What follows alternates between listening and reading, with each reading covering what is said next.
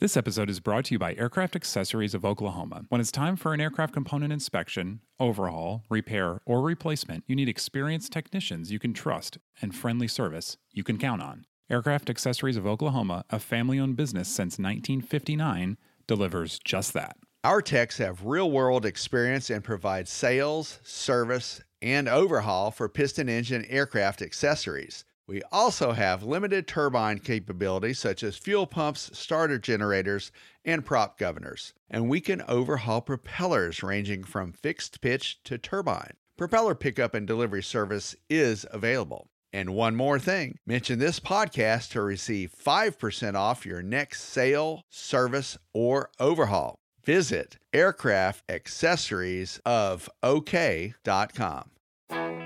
Hi, I'm Mike Busch. I'm Paul New.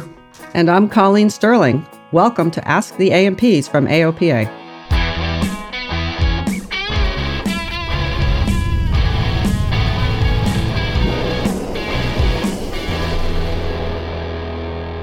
On Ask the A&Ps, uh, we take your toughest maintenance questions and we try to solve them. So if you have a question, please reach out to us at podcasts at aopa.org. And if you like the show, make sure to follow or subscribe wherever you get your podcast. Don't miss an episode. And if you'd like to get on our email list uh, for our um, monthly newsletter and uh, periodic maintenance stories, the easiest way to do that is to text the word savvy, S A V V Y, to 33777, and a little email bot will ask you for your email address and add you to the list. That's text the word savvy, S A V V Y, to 33777 to get on the list. So I've had some interesting requests. Two interesting things are happening. One is now that I have space behind me, all the guys in the shop want to do weird things, you know, while the podcast is going on. And I've had customers ask if I show up on podcast day, can I stand behind you and wave? Really? Oh yeah, yeah. wow. So I may have to put up that ugly welding curtain back there, you know, or something. I did have another interesting thing. Don't know if this is all that interesting, but I received from someone I've never heard from before, and I don't want to hold the whole thing up here, an actual letter written on paper requesting uh, some help on a P210. I've never gotten a letter in writing in the mail in an envelope with a stamp in the mailbox. wow. Was, and this is from funny. a podcast listener? No, no. This is just from somebody with a 210 and they need some help. And uh, someone referred them to me. And he shows a not only phone numbers and address and everything, but also an email address. So he's oh, very good. He's somewhat tech savvy. I'm just wondering why he didn't go to the website and send it there. So hmm. I just thought that was kind of hilarious. Maybe he's just tech savvy enough to read emails, but he hasn't quite gotten to the point of being able to send them. I don't know.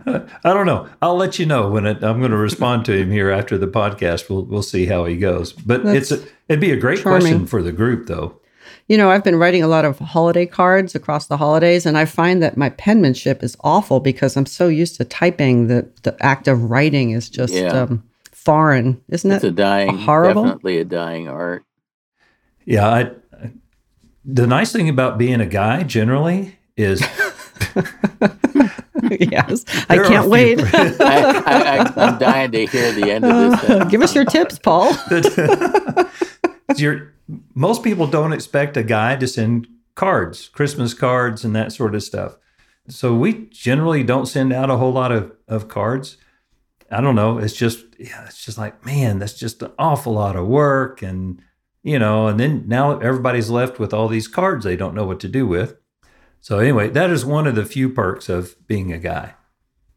Oh, low expectations. Oh, it's like it's like you know when you when the kids are little, mom takes the kids to the grocery store. They all have to be dressed and clean and all that kind of stuff. Dad takes the kids to the to the grocery store. They can be in their diapers and a dirty t-shirt, and it's perfectly okay. And everybody just looks around and says, Oh, isn't that cute? He took the kids to the grocery store and let mom stay at home. Okay. oh, that's two perks. Oh.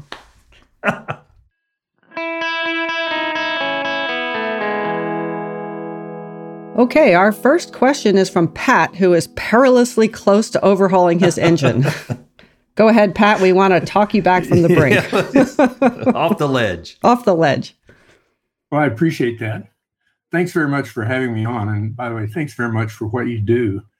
This is really the podcast you put on has really become an institution, I think. At any rate, our Diamond Star just went into the shop uh, for its annual inspection. And the shop says that one of the cylinders, cylinder three, is not airworthy after doing the compression check and borescope examination. The engine is a Lycoming IO 360 M1A. That's the original engine on the DA40. Uh, the airplane was built in December of 2003, so it's 19 years old. the engine is 2,400 and the takt time is 2,000, so the engine's well beyond the recommended TBO. The shop says they aren't comfortable replacing a cylinder on an engine that is this far beyond the TBO. Uh, I'll read you some of their, the exact words they sent me in an email. Uh, the compressions are all very good except for cylinder number three, which is 42. The lower spark plugs looked okay, but all had evidence of oil presence. On the borescope, all the cylinders had more than the normal oil present in the cylinder bores on the piston and the cylinder head. Uh, the number three exhaust valve is showing signs of heat distress on two sides with valve rocking on and off the seat, indicating a worn exhaust guide. Uh, the shop owner says his assessments it's time for an overhaul. Obviously, number three needs to be replaced or repaired, but all cylinders are contributing to the oil consumption and color and smell of the oil. The borescope shows no cross hatching left, and number four is showing some lengthwise scratches in the bore. So Glenn says since the engine is 20 years old now and over TBO, it would not be a candidate for a simple cylinder replacement. We feel is too great a risk to the internal crankshaft bearings, saddles, and bearings getting disturbed. This could cause a spun bearing and an unintended engine failure. The risk of this happening is too great, especially on a high time engine. I'm pretty much of the philosophy that you espoused that I'd much rather replace a cylinder if everything else looks okay. I have recently put an overhauled engine in our Baron because uh, the camshaft has falling on it that didn't meet the specs of Continental. And so we wound up getting an overhauled engine from um, Western Skyways. But in the case of the Diamond Star, which is, uh, is there some way of getting around the the bad cylinder, maybe all bad cylinders? And full disclosure, we we went ahead and ordered an engine from Lycoming, which uh, oh. if you can convince me otherwise, I'm sure we could sell very easily. So, what do you think? We'll try to convince you otherwise. yeah. You know, th- this is the kind of stuff that just drives me up the wall. And, and, and I, I, have run into this. We're not comfortable replacing a cylinder on an over TBO engine before, so that's not unique to this shop. But it's just such absurd nonsense. Let's dissect a couple of these things. The, the, the first notion that somehow or other a high time engine is more likely to have a spun bearing after a cylinder change, that is utter nonsense. There's absolutely no uh, engineering basis for, for a statement like that. The bearings have steel shells that don't wear, okay? They have wear surfaces uh, bonded onto them. They're, they're tri-metal bearings. But the backing of the bearing, which is what holds the bearings in place and, and is responsible for the bearing crush, is steel and it doesn't wear. And a 4,000 hour engine has the same bearing crush as a, as a 50 hour engine. It, it just, that the notion that you're more likely to have a spun bearing on a high time engine after a cylinder change doesn't make any sense at all. Now, I have seen spun bearings after top overhauls where the shop did not take the proper precaution of using torque plates and so on. I've never seen a spun bearing after the change of a single cylinder because one of the basic rules about avoiding spun bearings is that you never want to torque relieve more than one pair of through bolts at a time. Well, if you're only changing one cylinder, you're only torque relieving one pair of through bolts. So you don't really need to take any special precautions. So, I mean, that that's just nonsense. And four cylinder Lycomings, we frequently see them go to four or 5,000 hours. The bottom ends are almost indestructible, with the exception of the uh, possible spalling of the of the cam and lifters due to disuse or or living in a high corrosion environment. That's always the risk when you remove a cylinder. One of the bad things about removing a cylinder is you get to look at the cam and you yeah. might not like what you see. Keep your eyes closed um, when you take it off. So, You'll be okay. So my advice to you, well, first of all, you may have to go to a different shop because it sounds like your shop is committed to uh, euthanizing this engine, whether it needs it or not that they just you're probably not going to dissuade them from that. So you may have to you may have to go someplace else. I don't know, but uh, certainly what I would do is the first thing I would do is I would try to lap the exhaust valve and, and see if you can get the compression back up to where it ought to be without removing the cylinder. If the compression is being lost out the exhaust valve, which sounds like sounds like it is, yeah, that valve looks like a perfect candidate for lapping, and it probably wouldn't take very much to restore the compression. What what is your oil consumption? You didn't mention. I'm not sure that it's nothing unusual. I mean, it's it's probably in the range of a quarter or eight or ten hours. Oh, that's wow. awesome. Oh, jeez. okay, that. Yeah, it sounds like they don't want to pull a cylinder because they're worried about disturbing the bearings but maybe you could convince them to lap them instead and and nurse it along and just take it year by year and see how it goes now the, the other issue is you know there's uh, no crosshatch left which is no surprise yeah, you know, yeah. any high time engine doesn't matter crosshatch left um, but as long as the oil consumption is acceptable which it sounds like it is um, it's nothing to worry about. Also, yeah. oil puddling in the cylinder is not That's an normal. airworthiness issue unless it's so bad that you're having you can't start. fouling yeah. yeah. But if the engine is operating normally uh, the lack of crosshatch and the oil puddling are are basically non-issues. I mean uh, having having run my engine my io 360 past well past tbo past where you are.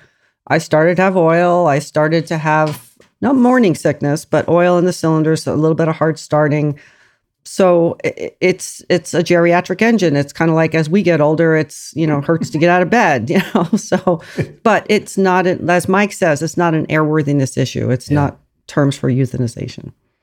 So if you can convince oh, them I, was, I, thought i was the only one that it hurts to get out of bed. I'm, I'm glad to hear that there are other people with the same issue.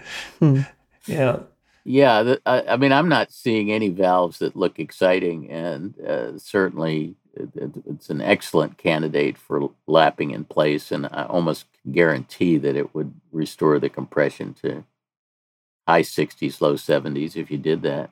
It is so nice to keep running the engine that you have confidence in, that you know like the back of your hand. It's not good to switch to something new because it invites all kinds of potential problems, ADs, you know. Uh, infant mortality issues where the engine, you know, fail in the first hundred hours. I, I love running my engine um, for years and years and knowing exactly what I'm getting.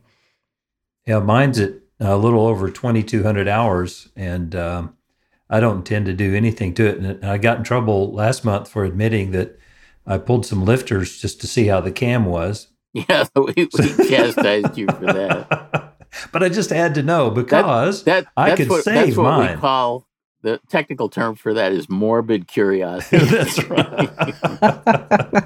but on yours, yeah, lapping that one valve and your engine, uh, yeah, I wouldn't touch that thing if I could get away with it. Yeah, I would. I would try to lap the valve simply because if you let them pull the cylinder, that opens Pandora's box. They'll they'll they'll find some more reasons that they want you to euthanize the engine. So, and and interestingly enough, it's a Lycoming, and and and unlike Continental, Lycoming doesn't have any guidance about cam airworthiness.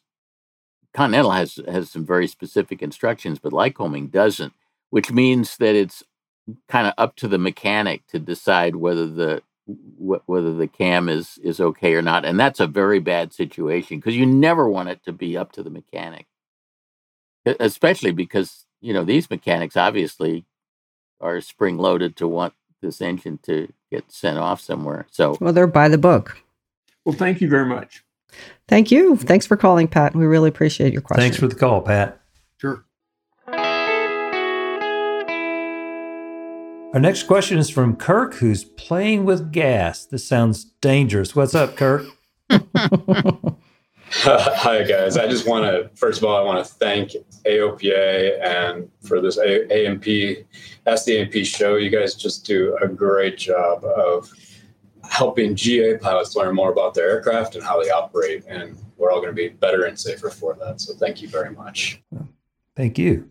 So uh, I should predicate this by saying I have been trained by an A&P how to safely service my aircraft's oxygen system, and I always put my cigarette out before I do that. And, And you wash your hands. And that's right, wipe the grease off my Wipe the grease off. No, Mhm. no, no ham sandwich grease on your fingers. Okay.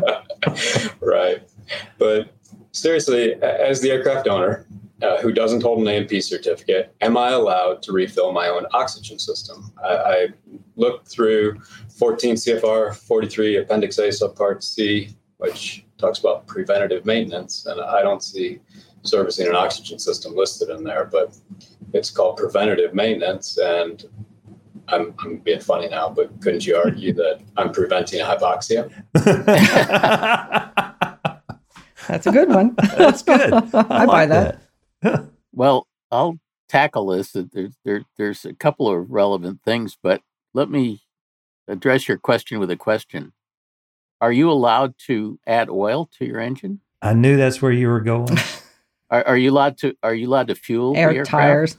Put tire air in your Oh, tires. Air. Okay, uh, none of those things are on the list. How about putting gas in the tires? now Yeah. there's No. there's there, there's really kind of a fundamental gap in the regs. The things I'm talking about, adding oil and adding fuel and that sort of thing, are, are things that we refer to as servicing the aircraft, as opposed to doing maintenance on the aircraft. And servicing is not a word that's defined anywhere in the regulations. If you look at the, the definitions in part one one point one, uh, there's it doesn't talk about servicing. The FAA seems to be silent on that subject. But but everybody knows that you're allowed to do it, and and it doesn't rise to the level of something that that we refer to as maintenance or preventive maintenance. It's a it's a lower level thing than that. So I would view adding oxygen to your oxygen tank to be something essentially at the same level as adding fuel to your fuel tank or adding oil to your oil sump or tank, whichever you have. Now, if you did classify it as, as preventive maintenance, then you have a little cover from something called the Coleal interpretation, which is where about 10 years ago, the FAA regulatory lawyers came out with a with an interpretation. It was actually written by my buddy Skip Averman, who is our friend at the FAA. I hope he never retires because he's so his, his all of his interpretations are so wonderful. Paul and I have had the occasion to deal with him, but uh, that basically said even though Part forty three, Appendix A, Subpart C says that the only things that are considered to preventive maintenance are these 43 items. And even though there's an advisory circular that says the same thing, but even in stronger language, it ain't true. he said there are lots of things that the FAA would consider preventive maintenance that aren't on the list. And he said that's particularly true for small general aviation airplanes. So that really opened the door that said, you know, it it those 43 items are not exhaustive, they're exemplary. And other things that are comparable to those 43 items would also be considered a preventive maintenance by the FAA. And the Coleal decision was triggered by specifically by the request from the general manager of Bombardier's Learjet division And the question he was posing to the FAA was can a pilot put air in the tires of a particular model Learjet that has very high mm-hmm. pressure tires? Because that Learjet has a requirement. No, actually, it was could he check the pressure in the tire? Check it, not because there, there's a, there's an airworthiness limitation on that particular model Learjet that said the tire pressure has to be checked every day. And so the question was, do do we really need to get a mechanic to do that, or can a pilot do that? And the answer was, if the airplane's being operated as Part 91 airplane as, part, as opposed to a Part 135 airplane, then a pilot can do it, even though it's not on the list. And that that was the FAA deemed that to be a preventive maintenance item. But Skip went much further than that when he wrote the Coleal decision. He, he didn't just say, yeah, it's okay to check air, uh, tire pressure. He said there's lots of things that the FAA would consider preventive maintenance, even though it's not on the list. And you should think of that list as being exemplary rather than exhaustive. But as far as adding oxygen, I, I don't even think that we would need to consider preventive maintenance. I think we would consider servicing, like adding fuel or adding oil. That that doesn't have to be on any list. Great. So well, my conscience feels much better now when I. So there, there, there's two different reasons that it's okay. Thanks again. I really appreciate all of you guys and what you do. And AOPA, thank you. Thanks a lot. Yep.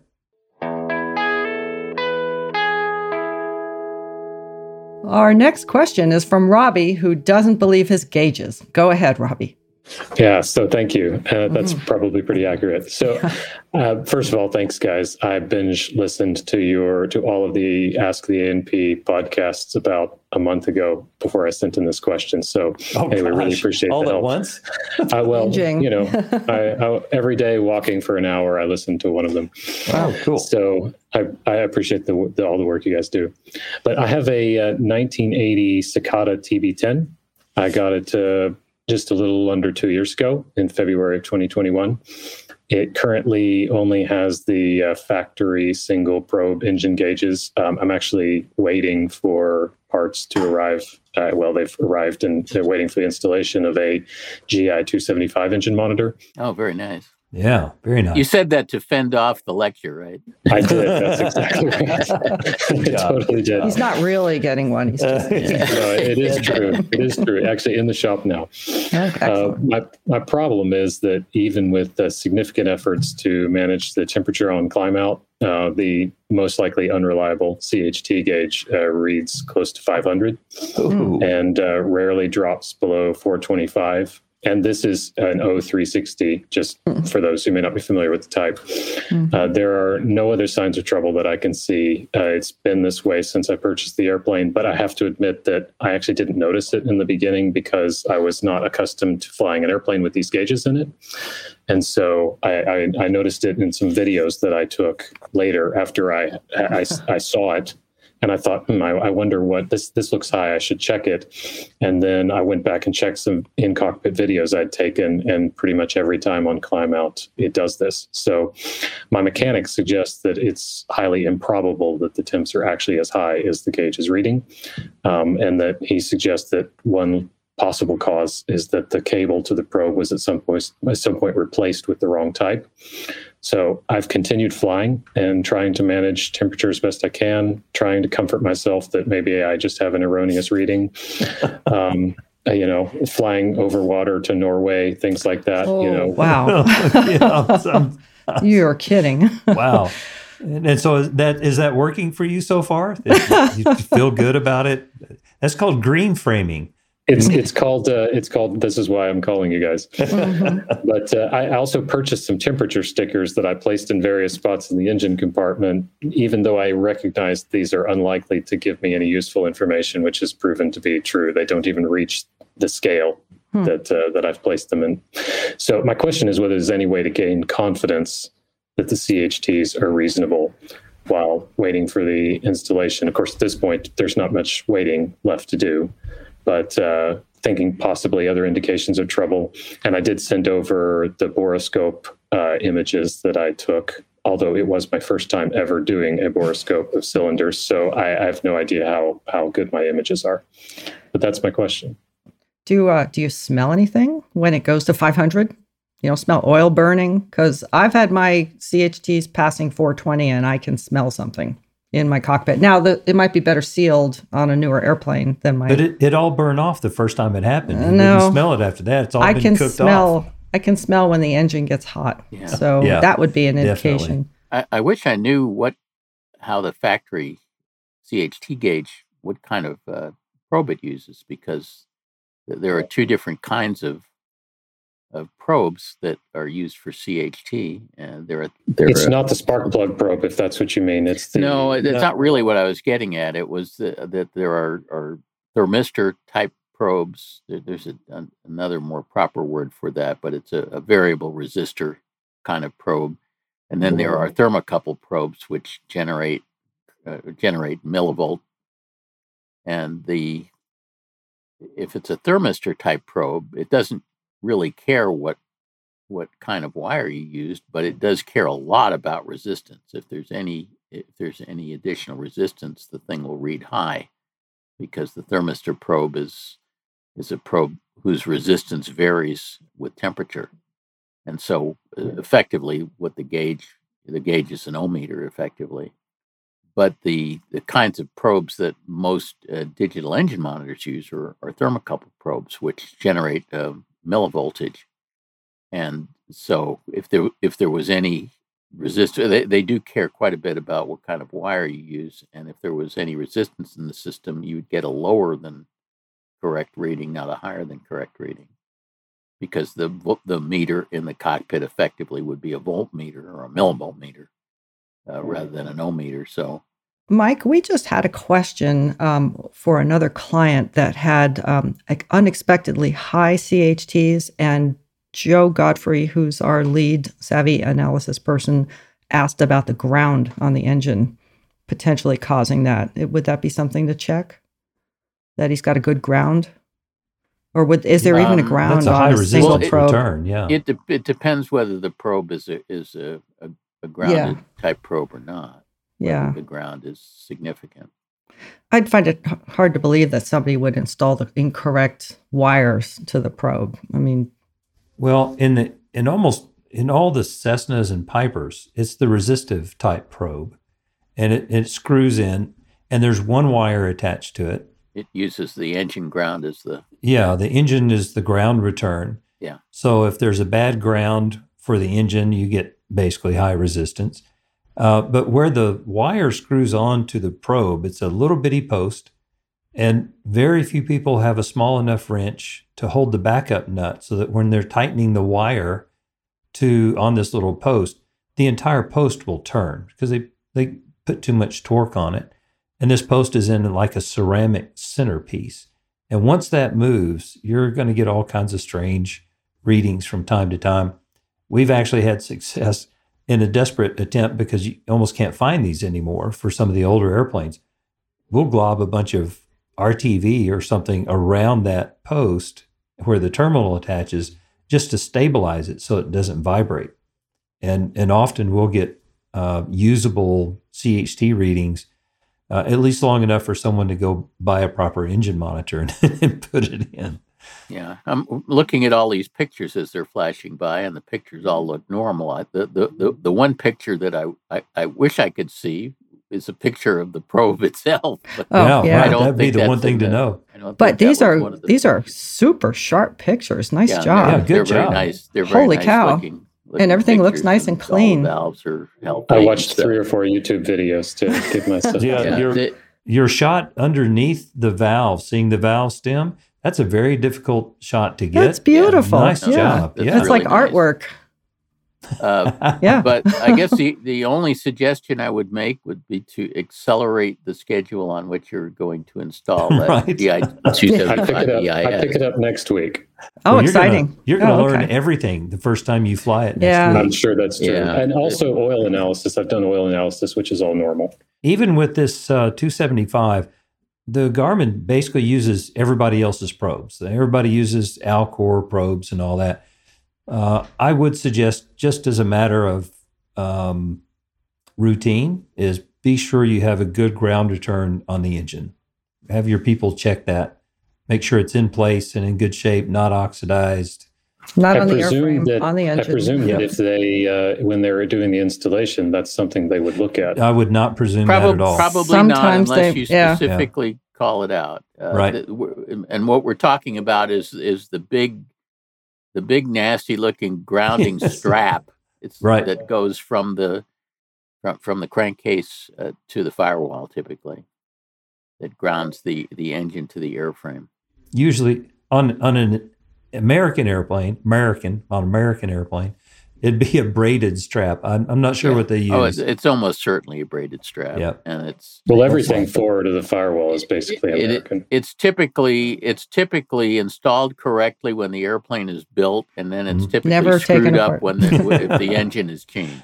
right. Uh, so And and you know, Robbie, going back to is it really hitting 500? Um, I wasn't kidding when I said you would smell it. But in addition to that, yeah, we just had another caller that showed us a 20 or 30 degree rise in CHTs, and the the oil temperature also went up. If you were Yeah, going to 500, no, you no indications see- like yeah, that. Yeah. And, and also, I I think that I think that when Lycoming cylinders are running at 500 degrees, I think the cha- paint changes. It color, changes doesn't it? color. Yeah. Right, Yeah. that's Yeah, right. that's true. That's exactly my mechanic basically said all these same things, which is Yeah. that there Oh. should be oh, other secondary. Well, then you probably have a pretty smart mechanic. Yeah, we like your mechanic. He's actually very good. I'm very happy with him. All right. Well, well, make sure and wear your poopy suit when you're crossing the North Atlantic, please, or the North Sea, or wherever. It sounds awfully cold. Great question. Well, so, so it sounds like most likely your CHT isn't really 500, and I think that's probably but do true. but do put that do put that GI 275, in. it may it will probably be eye opening. yeah. Good. Excellent.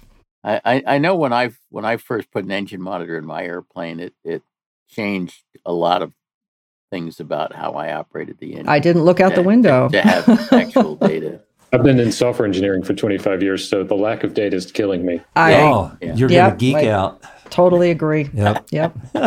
Yeah, you're going to like it a lot. All right. Good. Okay. Well, thank you so much for the question. Yep. Thanks, Robbie. Bye bye. Okay. Bye-bye. Take care.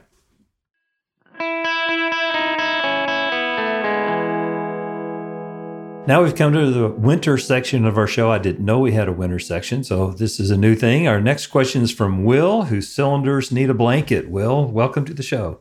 Thank you so much for having me. I really appreciate it. And I guess my only critique of your show is that you guys don't put out more episodes, but I know that y'all have lives that you have to other th- other things you have to do. So I fly a 1965 uh, PA 24 260 a Comanche. I put a remanufactured engine in it back in 2020 after I had a catastrophic failure uh, in North Carolina. And when I did it, I followed Mike's advice. I put in a CGR 30 PNC combo, so I have a you know fully functioning engine monitor with more features than I could possibly ever want. And so normally I Oh no, fly out no. of They- there's no, there's not too many features on an engine. It's a nice unit. I Yeah. looked it Yeah, up. it it's beautiful. nice. Yeah. I do love it. I do love it. I normally fly out of Jesup, Georgia, where it's normally warm to extremely hot. So the cylinders are, I'm used, used to seeing around 275 to, I would say, 325. And I, I recently put a new set of front baffles on it to help the temperatures even a little bit, a little bit more. but the, it, as, it start, as I get into the winter months where it gets t- down into the frigid temperatures of like in the 30s in Georgia, the, the CGR alerts when I get into the into the 190s. And so Oh, wow. on on long descents, I'm seeing like you know the 190s a little bit, and I'll just increase power a little bit and bring it back up above 200. And I went so far as to contact Lycoming, who said as long as you stay above 150, you're you're fine. Wow. But I recently took a trip to upstate upstate New York, where the OAT was negative 17 degrees Celsius, Oh my! and I had Oh. a long descent, and it You should it was, never uh, have made that trip. That was a bad decision. I know. decision. my parents my parents live up there, so I gotta I gotta make it every now and Ah. then. No, I- yeah. but it's uh it's nice to climb out of uh you know cold weather like that as opposed to Yeah. the high density altitudes you get here in Georgia. But I had a really long descent going in there, and it was pretty choppy, updrafts and downdrafts. So I'm you know exercising the the power to manage my airspeed, and the CHTs are dropping and dropping and dropping, and they eventually get into even the high 140s. And so Wow. Wow. I'm getting beyond the point of where Lycoming saying, uh, you know, is the is the safe zone. And I know that the probes are working right because they're registering the correct OAT when I'm sitting on the ground mm-hmm. uh, before I turn it on. But my question is, is you know, there's there's tons of information out there about you know keeping CHTs, you know, below. You know, Lycoming says four. I know Mike says 400 is kind of like the standard for. I guess 450 for Lycoming, 400 for Continental but there's really not a ton of information out there about you know CHTs. You know, what is too low? And now I didn't. I, I will say I didn't notice anything abnormal about the oil temperatures, and I didn't uh, notice any degradation in performance. And I've flown the plane since you know probably half a dozen times without any issues. So hmm. you know, the, the question is what what damage, if any, is being done if you go below 200, and then what, if any, is go, damage is being done if you go below 150 degrees. Well, let me ask real quick. So you have the the Electronics International uh, system in there. Is it's installed as primary? So you have all the the CHT probes that screw into the bottom of the cylinder. Yeah, it's the it's the primary okay. engine instrumentation. Everything else has been removed. Okay. Okay. But um, they're the screw in type. They're the screw in type. Not There's a gasket. Not a gasket on the spark plugs or something. The, they're the screw in kind. Okay, I don't so know they're that reading. I've seen an engine run that low, except for maybe Adrian's engine when he flew over the poles. Just, you know, does the Comanche 260 have cowl flaps? It does not. No, it does not have cowl flaps. No. So this is a 65. So that's the first B model, right? You have three windows or two? It's the straight 260. So they took a 250 right. and just made it fuel right. injected, and but it, it only yeah, has yeah. two windows on the side. It's the only year of the 260 with only two windows on the side. I used to have a, a Comanche for about 13 years. I don't know that I've ever seen one run that cold. And it's not an oil temperature issue. You said the oil temperatures are when above you say 180. Normal, maybe? what are they doing? 180, 200? So if I, I gotta, I gotta pull the data, and I haven't, unfortunately, haven't done what? that. But Wait, I would say you have probably, not pulled the data yet. What's your end number? No, wait, don't tell us. I'll look you up. yeah, you need to pull the data. Yeah. I would estimate that the oil temperatures were not at 180. I think they were around like 160 to 170 at the time. So could he add a winterization kit and block that oil cooler to bring them up? Would that well, help? that would bring oil temp up, but it's not going to do anything for the CHTs. Well, but won't that help the engine run warmer because the oil that's bathing it is well, bathing I think it, it would know, help the it. engine. it wouldn't do anything to change the CHTs. So the the cowling on the Comanche is the inlet air inlet is huge, and there's not. Uh, a thing that isolates the spinner, like on the newer ones. So when the air comes in the sides, goes around the cylinders, it comes back forward over the top of the crankcase and spills out uh, at the spinner, or that's one of the possibilities.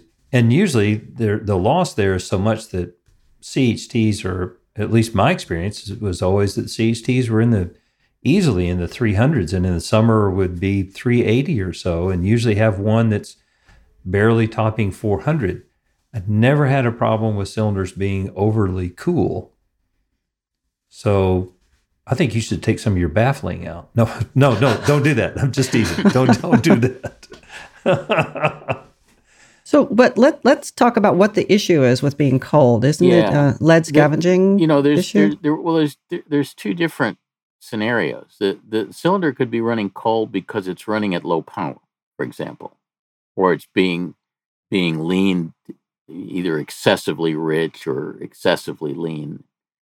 Or it could be running cold even though it's it's being operated properly and at, at fairly high power. Now if it's if, if it's a high power situation the, the concern is the cylinder may be running cold because the oat is very cold but the piston is running hot because it, it's not air cooled and if the cylinder is cold and the piston is hot, you get inadequate clearance between the, the, piston and the cylinder, and, and you start getting piston skirts scuffing and, and, and vertical scoring on the cylinder walls and stuff like that. And I think that's the basis of Lycoming's recommendation that CHTs not not go below 150. Obviously, CHTs go below 150 when you throttle back, but that's okay because you're cooling down the piston and you're cooling down the cylinder, and so everything is, is still going to be okay.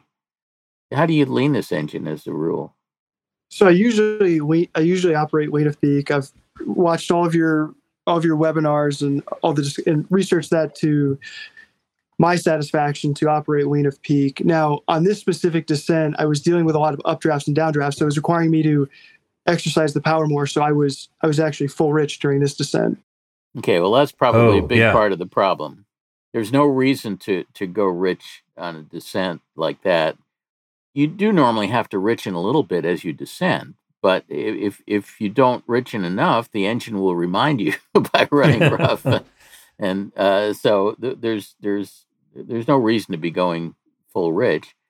And if you're having low cylinder head temperatures uh, in cruise when you're running lean to peak, you, you probably should be running a little less lean to peak to bring the temperatures up. Yeah, make more power, go faster. Oh no, I try to take it as fast as it'll go, but it's Go usually uh yeah, it's usually not a problem in in cruise. It's usually when I'm when I'm descending from like nine thousand feet is Oh, when yeah. it becomes yeah, an it, issue. sounds, it's, you know, it sounds like you're enriching inappropriately during during uh, descents, which is gonna is gonna make the problem worse. So when you climb, do you lean as you climb to maintain an EGT? I don't, not as I climb. I Oh, leave it full well- rich and then as soon No. Let's so let's change everything. So in your climb, when you take off, I assume you've done GAMI lean test and all that sort of thing to see what the balance is on your cylinders. Uh, now that you have this wonderful, oh no, you haven't done that because you haven't downloaded your data yet. Oh, jeez. Sorry. Cruel. I've done Oh. it, just not for that flight. Okay. There you go. no, okay, okay. I'll let you off the hook this time. Anyway, so in a climb, you take off, and somewhere when you're not terribly busy, maybe 500 to 1,000 feet, note your EGTs, maybe 1,250, depends on where they mounted the probes. Hopefully, they mounted them in a place where you're getting about 1,250 degrees, maybe 1,300. Pick one. And then as you continue to climb, you lean the mixture to maintain that EGT. That'll keep your fuel air ratio the same as it was at takeoff. You'll use less fuel for the climb. You'll make more power because that full rich is just throwing unburned fuel out the exhaust. It's no value to you at all. So lean as you climb, maintaining that EGT all the way to 9,000. When you descend, you can basically do the same thing in the descent.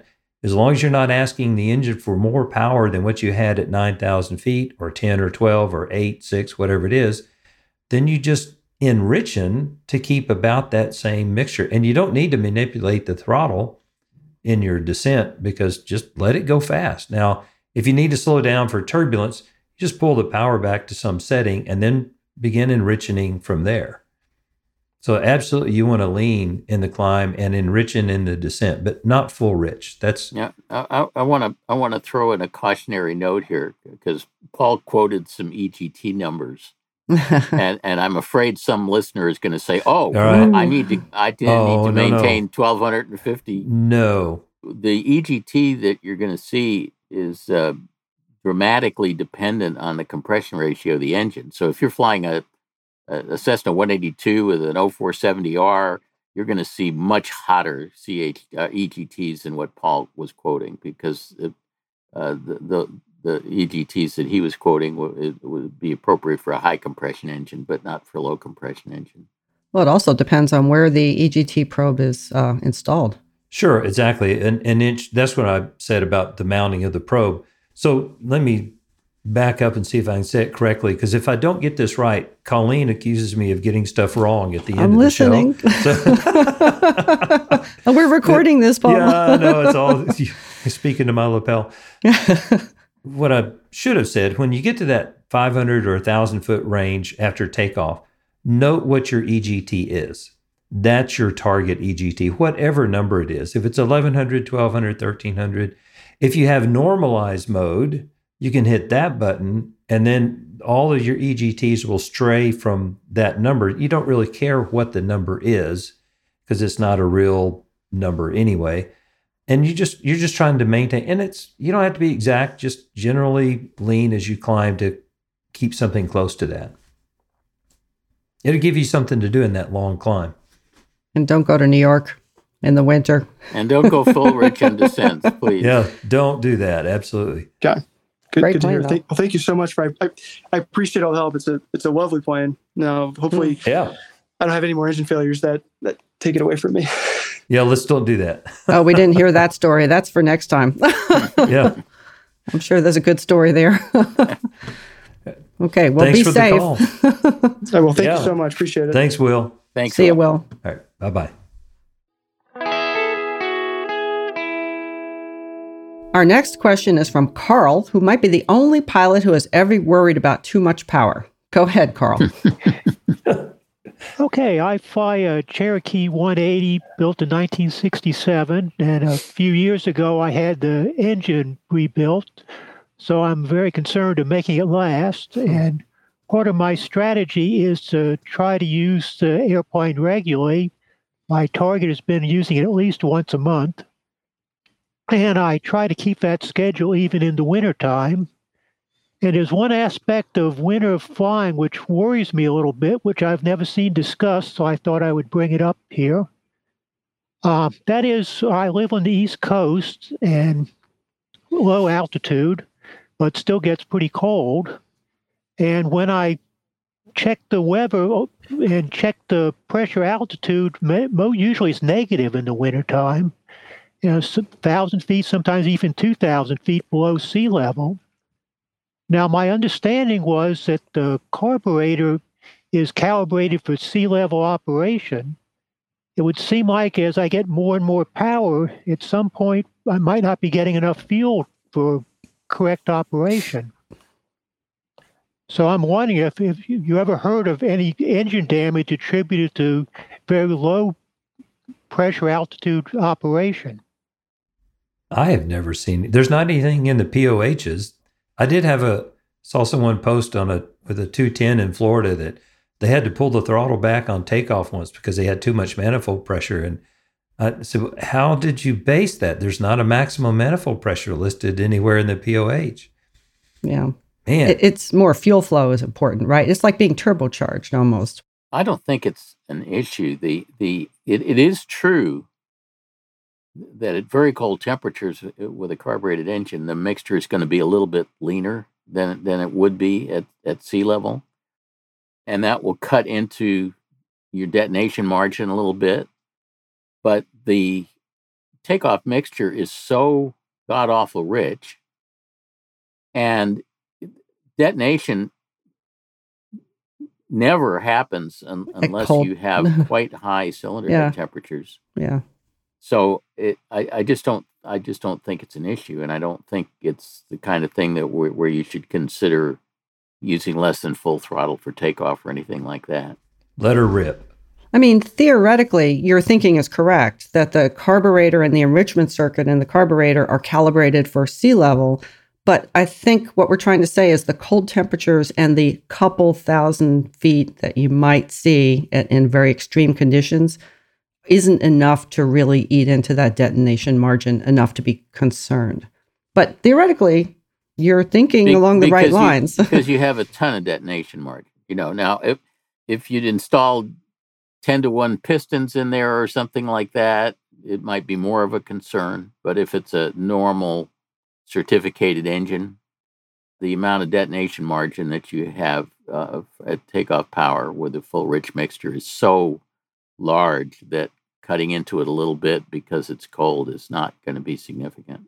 You know, I can't imagine before we had engine monitors, nobody would have ever thought of this. It's like, and and everyone at takeoff is wide open throttle, and most like Cherokees and 172s don't even have a manifold pressure gauge, so they have no clue uh, what that manifold pressure is doing. So I, I think if it had been a problem, we'd have cylinders coming off of engines over the last you know 70 years at a much higher rate uh, in the winter than what we do now. I don't know. With global warming, temperatures are in much more extreme. So that's the problem now.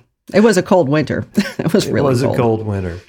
Yeah. No, I do not have any real instrumentation. That's the reason I was interested in Yeah. what I need to be concerned about. it. That's a great Oh. question, though. Your thinking is right on, Carl, but I think it, it's just not a concern. It, it actually doesn't end up being any kind of detonation issue for our, the engine we're talking about. Yep.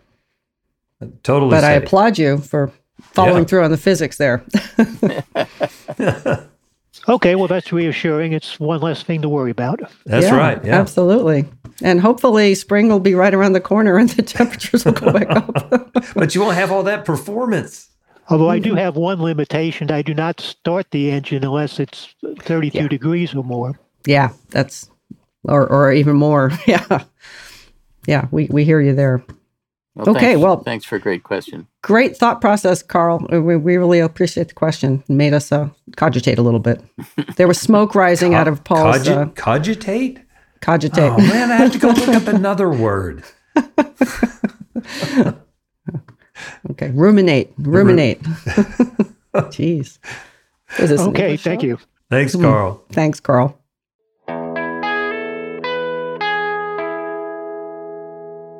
Well, it looks like we've made it through another podcast. We count on you, our listeners, to let us know what we got right and, more importantly, what we got wrong. We always enjoy hearing from you. Please keep sending us those tricky mind benders, and maybe we'll host your question on the next show. You can always write us at podcasts at aopa.org. See ya. Bye, everybody.